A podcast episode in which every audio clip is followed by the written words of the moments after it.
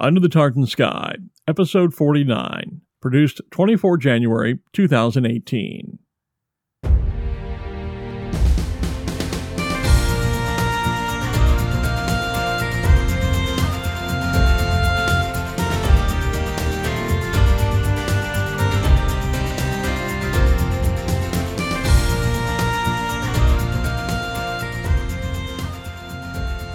If you don't have an oil well, get one. Growing up in Texas in the 1970s, this was the tagline to a popular TV commercial for the Western Company. To put that in the Scottish vernacular for today's times, you might say, if you don't have a whiskey distillery, get one. And now you can. Well, at least a part of one. I'm Glenn Moyer, and in a moment I'll tell you how to do just that get part of a whiskey distillery when I chat with pilot, farmer, and now whiskey distiller John McKenzie of GlenWyvis Distillery in Dingwall, the Black Isle, Scotland, here under the tartan sky.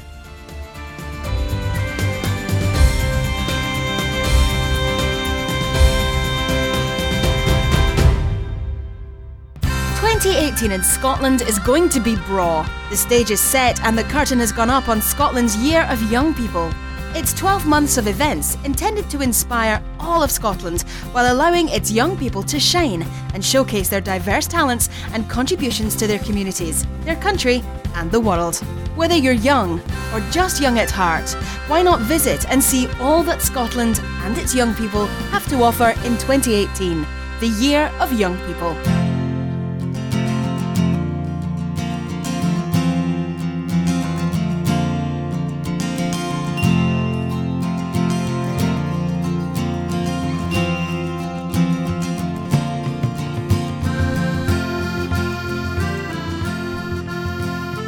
2017 was a very good year for Scotch whisky, with export of single malt Scotch breaking through the 1 billion pounds mark for the first time. Karen Betts of the Scotch Whisky Association says more people than ever before visited the industry in Scotland in 2017, and distilleries ranked among the most popular tourist destinations in the whole of Scotland and the UK. Investment in the industry was also high. In January 2017, just a year ago, it was reported that as many as 20 new distilleries were expected to open in Scotland in the next 24 to 36 months. These, added to the 14 distilleries Scotland has welcomed since 2013, stretching from the Outer Hebrides to the lowlands, can leave little doubt that whiskey has fueled a distillery building boom across the land. Indeed, 2017 saw the first distillery in the borders in almost 200 years, the first legal distillery on the island of Raasay, and the first distillery launched solely by a woman. And as the year was about to pass into history, 2017 also saw the opening of Scotland's first community owned distillery, GlenWyvis. Opened on 30 November in the Highland community of Dingwall on Scotland's Black Isle, the GlenWyvis distillery was financed almost entirely by the success of an unusual crowdfunding campaign raising 2.6 million pounds in a mere 77 days. Almost 3,000 people, 60% from the Scottish Highlands, with the remainder spread around the world, invested from 250 to 100,000 pounds each to own a part of distilling history. That first share offering was made in April 2016, and now, with the distillery constructed and open, a second offering is underway to raise an additional 750,000 pounds, and the buy-in is again as little as 250 pounds, or about $350. Beyond being unique as Scotland's first wholly community-owned distillery, GlenWyvis is also setting a new standard when it comes to impact on the environment, or the lack thereof, with the use of solar, wind, hydro, and biomass power, all generated on site and distilling gin and whiskey is just part of the plan. The ultimate goal of this project is to fund a rejuvenation of the highland farming community of Dingwall and this region of the highlands. Once in profit, shareholders, um, that is, owners, will be able to apply for grants to support other like minded projects of economic development in the community, the region, and beyond. It's all part of a way of giving back to the place where he was born, says retired Army officer, helicopter pilot, farmer, and now distiller John McKenzie. Known as the Flying Farmer, as he often pilots helicopters for film and television studios, the GlenWyvis Distillery was his idea, and it's located on land he owns and leases to the Community Benefit Society for just one pound annually. Just days after the ribbon cutting, John took time to chat with me about his upbringing, his piloting, farming, and of course, about the GlenWyvis distillery. Yeah, I was born in uh, Dingwall when back in the day when Dingwall actually had its own uh, maternity unit, so I can actually say that I was born in the hospital in Dingwall. Um, nowadays, it's uh, the Highland capital of Inverness where everyone is, is actually born now. Um, but yeah, I was born here. I went to school, primary school, secondary school here, and um, from a young age, I got I was um, always fascinated by helicopters and also enjoyed farming. My father was a livestock auctioneer. Uh, this is a Dingwall is a farming town. Uh, I actually at one point wanted to be a vet. Uh, however, uh, the the grades required to be a vet are uh, higher than they are to be a helicopter pilot and to run a distillery project, maybe. so um, so I chose I chose the latter. However, when I bought my own farm in 2007, um, I you know I now get to do both things, um, the flying and the farming, um, which is you know it, it's I guess uh, you know it, it's close to the the wanting to be a vet thing is, is effectively being achieved by working with animals and and uh, and the flying. So yeah, cows and sheep. Um, we've got some alpacas as well. I've had pigs. We've got hens. But yeah, it's a it's a it's an arable farm with um, yeah with livestock and uh, and it ties in really well with with the distillery project, which obviously sits on the farm now, and the byproducts. Um, indeed, as we speak just now, the first load of draff is actually coming out of the mash tun and going into a trailer and is about to be fed to the cows. So um, it, uh-huh. it's an exciting exciting day for me and the cows. I, I bet so. It, it's interesting because I'm a hot air balloon pilot myself, but years ago I was uh, a traffic reporter with a radio station in Dallas, wow. Texas, and I spent four hours a day um, for a while riding as a passenger in a helicopter over the city of Dallas and. Uh, at some point during uh, my tenure there, we had a change in ownership and a change in helicopter pilots, and our new pilot was a CFI.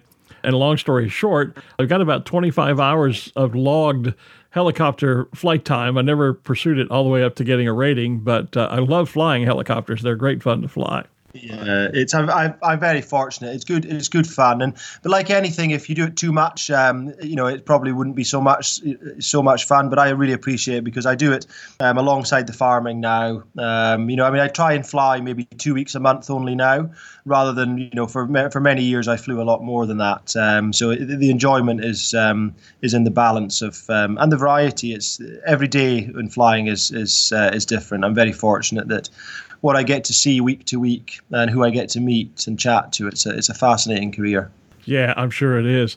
Well, I guess the real question is why a whiskey distillery in Dingwall and why now? Do you know this is um, it's the culmination of many many things that came together.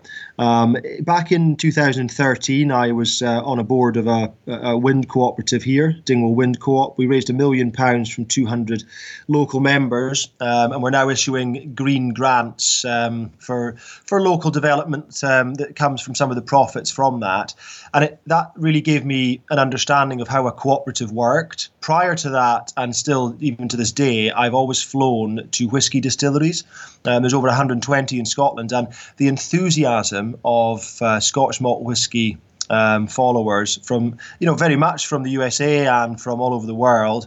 Uh, it, you know, it, it really um, it, it, just I, I, could see it and and taking these people to these distilleries, and I didn't realise that there was such a huge amount of history that existed in the Dingwall area. Really, the most famous history in Scotch malt whisky was that Ferintosh, right back to the Culloden days, Robbie Burns, and this uh, old distillery which existed in the town, which was originally named after the site on Ferintosh. It really is it's just remarkable. So the history that existed, the fact that my birthday is Robbie Burns Day, the 25th of January, I'm a Burns boy, um, I'm local and I was flying helicopters to distilleries. So it's just really remarkable how all these things um, you know, conspired to come together to sow a seed that said to me, "You should get, you should build a distillery." Um, and then we came across this, um, you know, this way of maybe funding it via a crowdfunding and a, and a cooperative. Clearly, you have the land already available as a part of your farm, so that solved what could have been a huge problem, I would presume, land acquisition. Yeah, so I mean, so I got the planning permission. I created the name and got the planning permission myself. In fact, I, the planning permission was issued on my 40th birthday, um, and uh, 25th of January. So on Robbie Burns Day, uh, 19, uh, you know, I was born in 75. So at 2015, that's when we got the planning, and uh, I decided that I would allow this all to be gifted to the community if we raised the money. Um, so I leased the land for one pound to the community organisation, and I the, the, three years of work that I put into it, um, I donated to the project because uh, I think it will have such a positive effect on the local area and, and and whiskey enthusiasts to get to own something that they've never had a chance to to own before, and to see their brand develop um, over many years and their product, their whiskey, from the initial spirit flowing now to to cask storage and and bottling in the future and we're going to talk about that at length, but I don't want to get too far away from the history that is there because, as I understand it, there is in fact history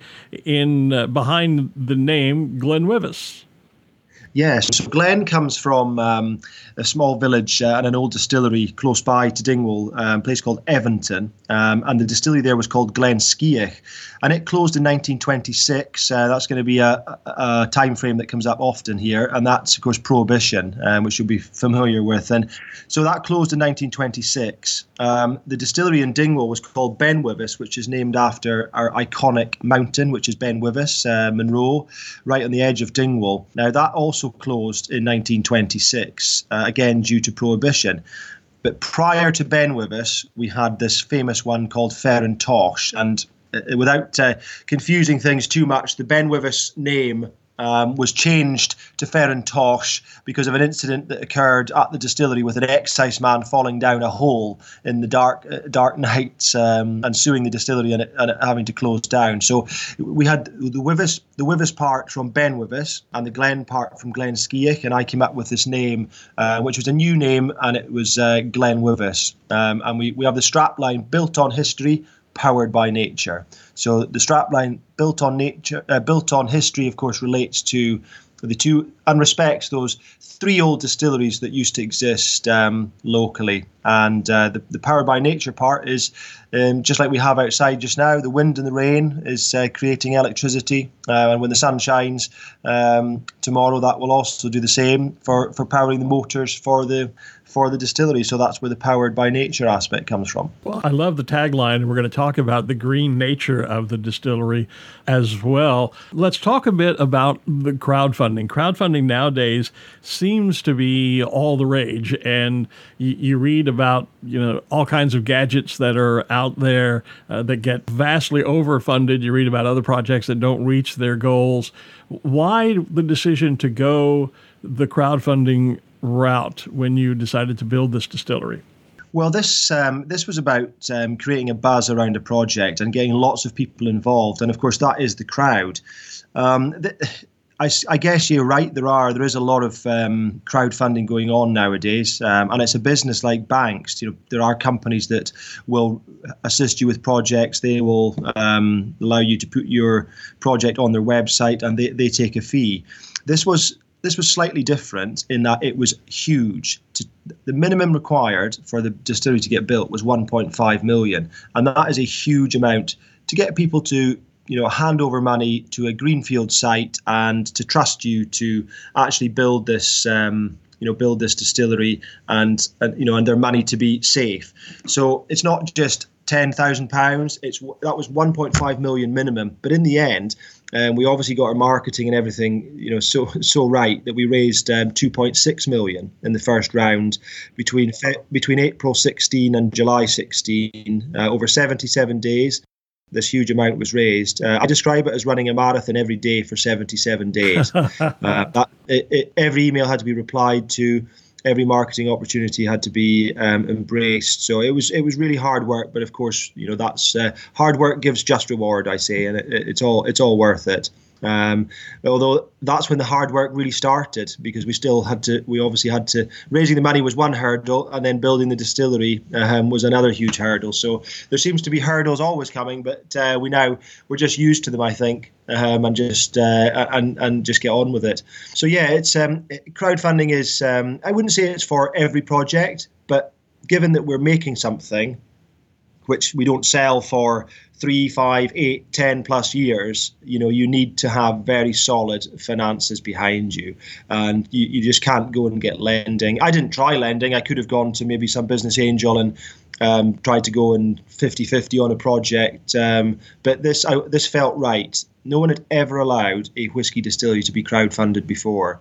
So um, it, I thought this would have a real a real good chance of um, of being hugely successful. What do you think is the attraction to people? Because the the mystique of this campaign to me is that uh, if I choose to invest, I can literally become a shareholder, a part owner in a distillery in Scotland. Um, what is it about that you think that grabs fe- people's well, I guess you're, you know, you're you're best placed to answer that question. um, okay. You know, as a as a you know as a as a shareholder, it's it's um, I think it's the the community aspect, not only for the locals here, but the community that is Scotch malt whisky followers, and also Scottish followers, and this this history that we've just talked about.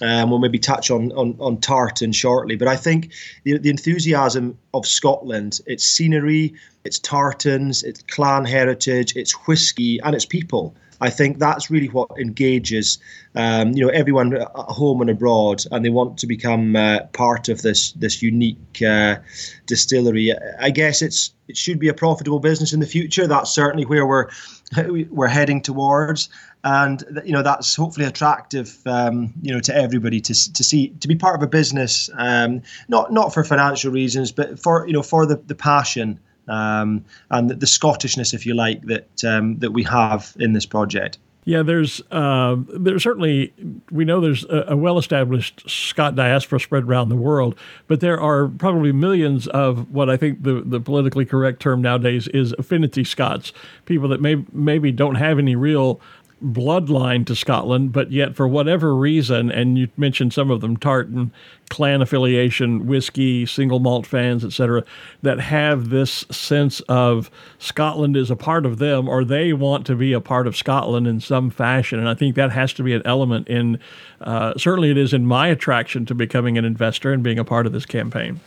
Yeah, and I get you know it's good for it's good for all of us. That's a good thing. We embrace it. Um, you know, we want everyone to be part of um, you know part of this country, whether it's um, visiting, whether it's uh, you know owning uh, you know a part of something, you know contributing. It's um, it's it's good. You know, tourism tourism is good. Clan heritage. Um, you know, there's been the history of you know people the, the Highland clearances, and you know that, you know this is people researching family trees and finding out that they have links. And even if you don't, uh, you can build links now. Um, I, you know, I can you know, I, suppose I can quote um, your own uh, president in terms of um, his his history with his uh, grandmother, which he's you know pointed out before, is from uh, um, the far west, the Western Isles of uh, of Scotland. So yeah, it's um, it's something which is uh, which is well known about. And there's an element to this campaign that's more than just appealing to uh, one's passion for Scotland. The intention of the distillery is to really boost and provide benefit to the local community. This is sort of a way to, I don't know if the term rejuvenate is proper, but certainly to uh, contribute to the increased well being of the community of Dingwall. Yeah, this is so the immediate effect was, was to build this distillery, um, you know, at the edge of Dingwall. That was going to have an immediate um, effect in terms of regeneration. Um, the, the, the, future grants, when we hit profit, that will be distributed to other communities further afield. So you could be a member living in um, a few hundred miles away somewhere, but apply for a grant to, to assist your community. Does that make sense? Mm-hmm. Um, and, and you could be an investor at £250 or at £10,000, but you can still apply um, regardless. It's um, you know there's no it, it's um, one person one vote, so it doesn't uh, we don't. Um, we don't uh, discriminate against um, you know who, anyone who's better off if you're a small investor or a big investor, it really is um, it's irrelevant. And that was a concept I wanted to get into: the idea that whether you invest as a minimum investor at the 250 pound level or 10,000 pounds, it's one person, one vote, and everyone gets treated equally. Yeah, that's the, that's this is it. It's it's ve- it's a very democratic organisation. That's um, that's what we wanted to encourage from the start, um, and I think everyone's embraced that.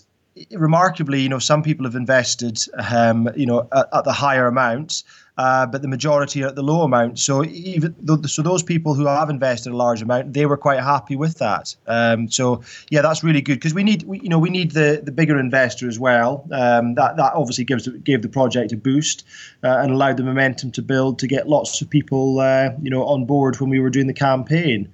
Um, but yeah, so Dingwall be regenerated um, now. We've got people visiting now. All these thousands of members, they uh, they are coming to visit their distillery now. Um, tourism is, is a, an instant boost, uh, but long term, it won't just be the local area that will benefit. Others will too when we hit profit and, and we're passing out grants uh, in, in that respect. Then we can assist other projects and other ideas to, to come back to the local area.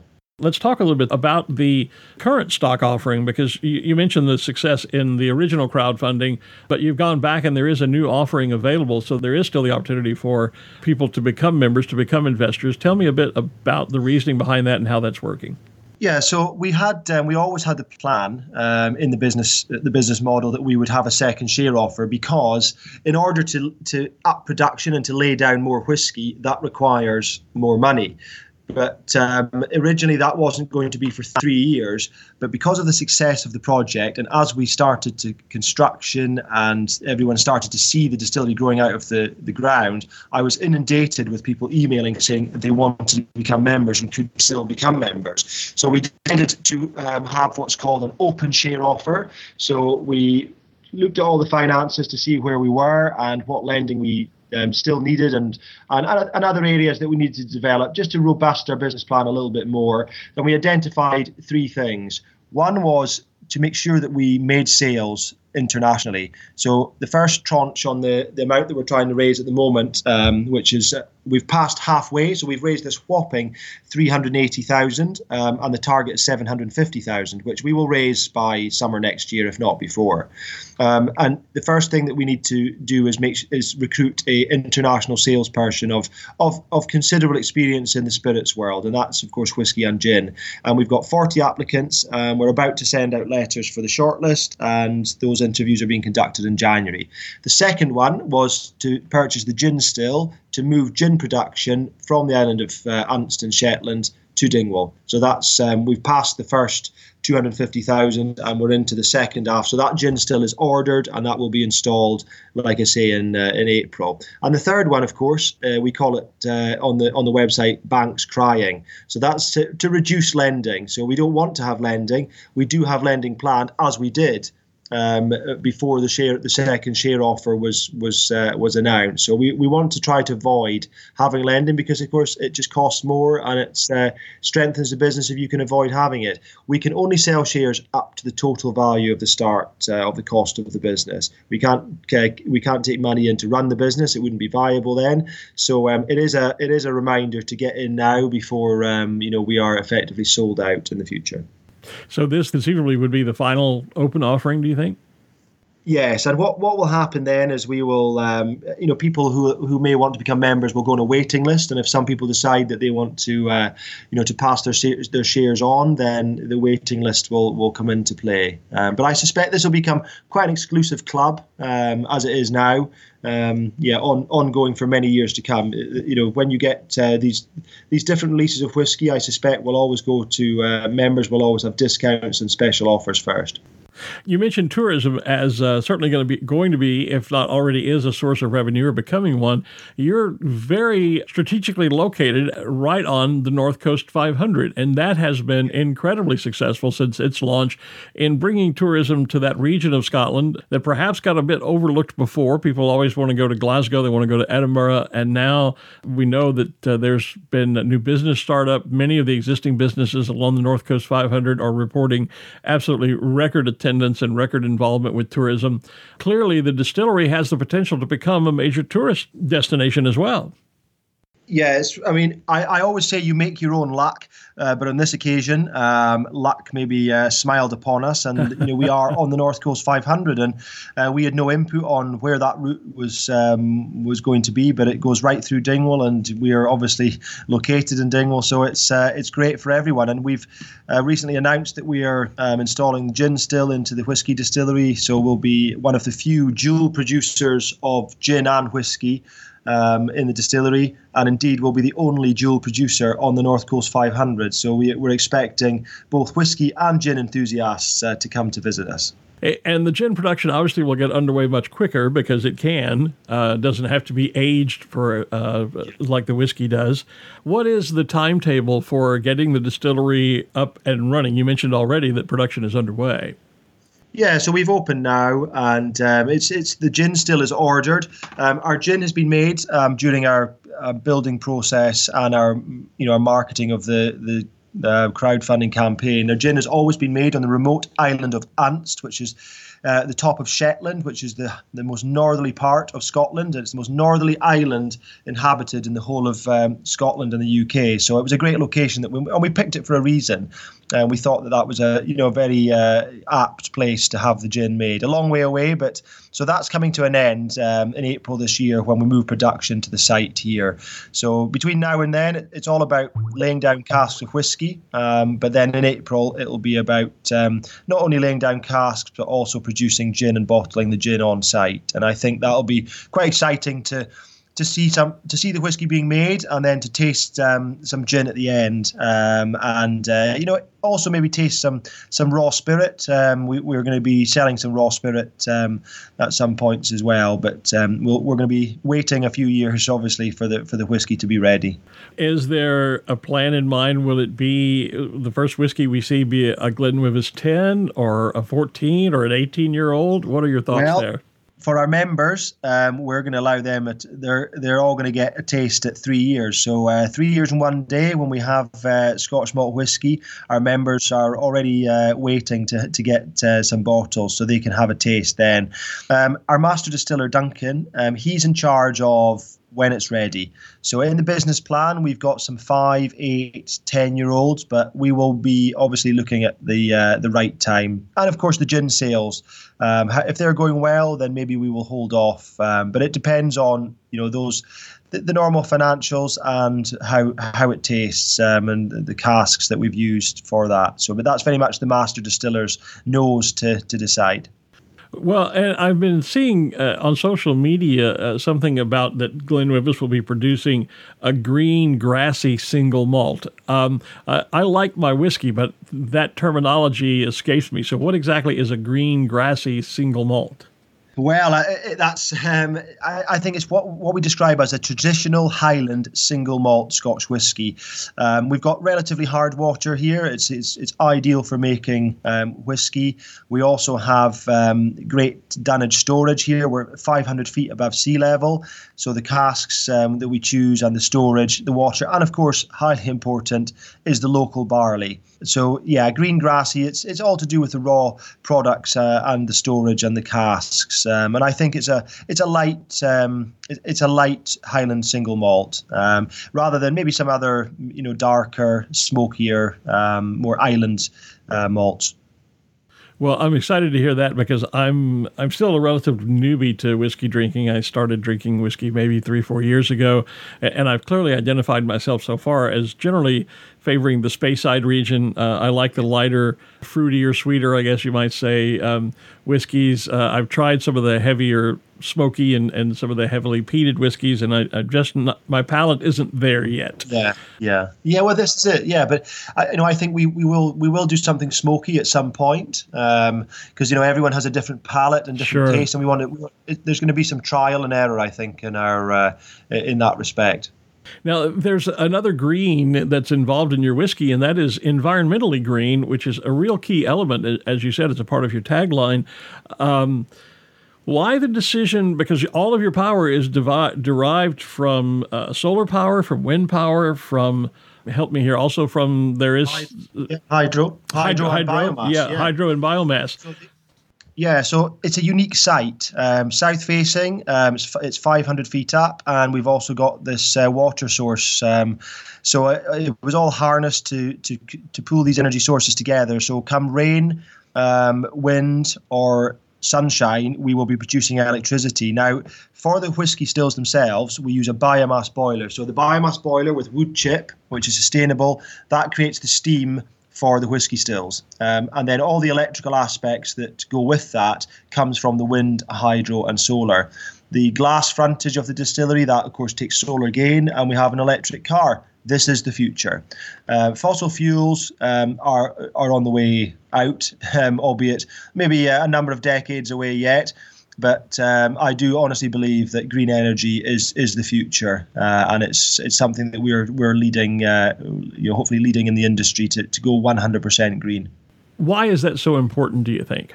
Well, environmentally, it's important certainly to myself, and I can tell it it absolutely is important to our members. Our strapline powered by nature, so we are true to that. We and we will absolutely do everything to make sure that we, you know, we protect the environment and uh, and our members who have backed the project for that reason. We have many people who have backed the project. You might be interested to know that we have some members who don't even drink. Um, but they back the project because of the green energy aspects, the community aspect, and the regeneration of the local area, and being part of something, um, a, a whisky distillery you mentioned the electric car, and I was reading uh, somewhere and doing some of my research over the last few days that there was uh, talk about a hillside tram to bring people up to what might be a visitor center. Is that still yeah. under consideration? All these things. So at the moment, um, we have a, we've got Michael Fraser who started with us a few weeks ago. Um, he's our tourism and marketing strategy officer. So he's now pulling all these things together into a viable business plan. Um, so he's meeting with cruise liners, with um, all the local tour companies to see what works. Now, how we what we can afford to spend on the visitor aspect is a big consideration. Um, we also we've recently priced a 16 seater electric bus so the, the hillside tram has the wow factor. You know, I think we would get a huge amount of visitors, but we're working on you know feasibilities and what works in year one and what works in year 10 sure. may well be different because at the moment we have to look very closely at the financial spends and the returns. So the hillside tram is designed. It's we know it's um, it, it will work and it has the wow factor. Also, an electric bus and a glass cube on the site, a glass cube tasting room um, out with the views and the, the Highland cows, and uh, you know having a taste, looking over the old distillery sites on the Black Isle. So we're pricing all these things, doing our diligent business planning, and and that's what will fall out of it. Um, exactly what what uh, we utilise this year and uh, in in years to come. So don't uh, the hillside tram is still very much um, in the in the thinking, but it might be a few years away. Sure. Well, I I can't speak to to the views there because I was not aware of the project when I was over in August. So I've not visited Dingwall. I'm looking forward to doing that when I return next August. Yeah, we, we say that we have the best views in Scotch malt whiskey. So um, I think that that's uh, that's pretty good. It really is. Uh, we're very fortunate to be at the edge of a mountain and have these spectacular views. So and, we and we're harnessing it all um, for the for the energy production the distillery is going to be a dual producer of gin and whiskey, and clearly the gin can be done much earlier. Is that as much a part of a business plan uh, in terms of great, being able to create revenue from gin sales early on while the whiskey is maturing, or was it uh, more of a larger business plan and intent to do both spirits? I think it's yeah. There's a few parts to this, Glenn. So yes, it's about um, early sales, but it's also about having the brand on the shelf, so people knowing the name Glenn GlenWyvis, knowing where we are, uh, and it's it's like an early introduction to you know to what we are really about, which is whiskey um, as a world selling product. Um, we are happy to um, you know to embrace the current gin boom, but uh, we are very much about whiskey, and but a number of our members are gin enthusiasts, so I think it fits for us. I don't think it will fit for everybody, but certainly for GlenWyvis, um, G and W, it's in the word Dingwall gin and whiskey, Glen and Wyvis. Um, it's as if it was meant to be. Um, so I think uh, it's the gin is here to stay. Well, I like anything that has the name Glen in it, obviously. yeah, exactly. You're, yeah. You're, you're an ideal advocate. A- absolutely. Um, you know, we just need to find a Mr. Wyvis. There you go. Yeah, well, I'm sure there's got to be one out there somewhere. Yeah, uh, let's ask the viewer, uh, the listeners, and see if there's any. Uh, if yeah. There's a, if there's a Wyvis uh, first or second name out there. There you go. That might be uh, an interesting find. Uh, certainly can help push along the marketing a bit. Um, you talked about some of these grants that people will be able to apply for to help rejuvenate not just your community in Dingwall, but indeed uh, the Black Isle, and, and, I would presume reaching perhaps even further out into the Highlands. Are there any immediate projects in mind or at the forefront? Um, has some selection process perhaps begun as to this is what what we, uh, you and the others as the founders of the distillery, want to see, uh, want to contribute to the community in the area? Well, what we've done at the moment is um, we, we, are inundated with requests, um, you know, for the usual uh, requests for gin, uh, for whiskey, for you know, for any financial contribution to uh, things to you know, from raffles to um, you know, charities. So, uh, what what we came up with um, was that any member is allowed to apply for two bottles per year of gin at a, vastly reduced price, of, which is cost price effectively for a bona fide um, charity or, or raffle, etc. Now, you know that actually equates to quite a lot because people are always asking, and there's not a day goes past where I don't get an email asking for a contribution to something. So we allow our members to get involved, and if someone gets in touch who isn't a member, then they miss out. So maybe they become a member we haven't got to the stage where we're in profit. We're just finished the the building, so it's a few years before we will actually be able to um, to, to, to give out grants. However, our green ethos, youth, and community, I think, will be words that will be w- within the, um, the the board brief on on who, what we're looking to support. To kind of wrap things up, what do you think Scotland and, and others watching this project can take away from it? It's a unique uh, it's unique not just from crowdfunding, it's unique in the sense of what you hope to do to rejuvenate your own community in the, the Highland region. It's unique in it's relying on green energy. It literally has many, many unique factors involved in the campaign. Is there is there a takeaway you think that others in particularly in Scotland should be looking at from this project? Yeah, I think the word I would use is uh, inspire. Um, I hope that this inspires others um, so that they can come up with ideas uh, and they can see um, just how big this project has become. Um, but also where it started from. So, small ideas grow into big things when lots of people come together, Glenn. My thanks, as always, to my guest, John McKenzie, the flying farmer, and now managing director of the GlenWyvis Distillery. There's still time to buy into the distillery under the current share offering, but time is running short. As this episode was produced, some 831 new investors have contributed just under 500,000 of the 750,000 pound goal. The minimum offering to be a member and own a share of the distillery is 250 pounds, but there are simple gift offerings for as little as 30 pounds. As exciting as I think this project is, I am not an investment counselor, and I would urge anyone considering such a move to download and study the full prospectus. Any investment involves an element of risk. A link to the download will be found in our show notes at www.underthetartansky.scot. Ironically, GlenWyvis is located just a few short miles from another Black Isle project we've discussed here on this podcast Claire Campbell of Prickly Thistle's plan to build the Black House Mill and return the weaving of tartan to the Highlands.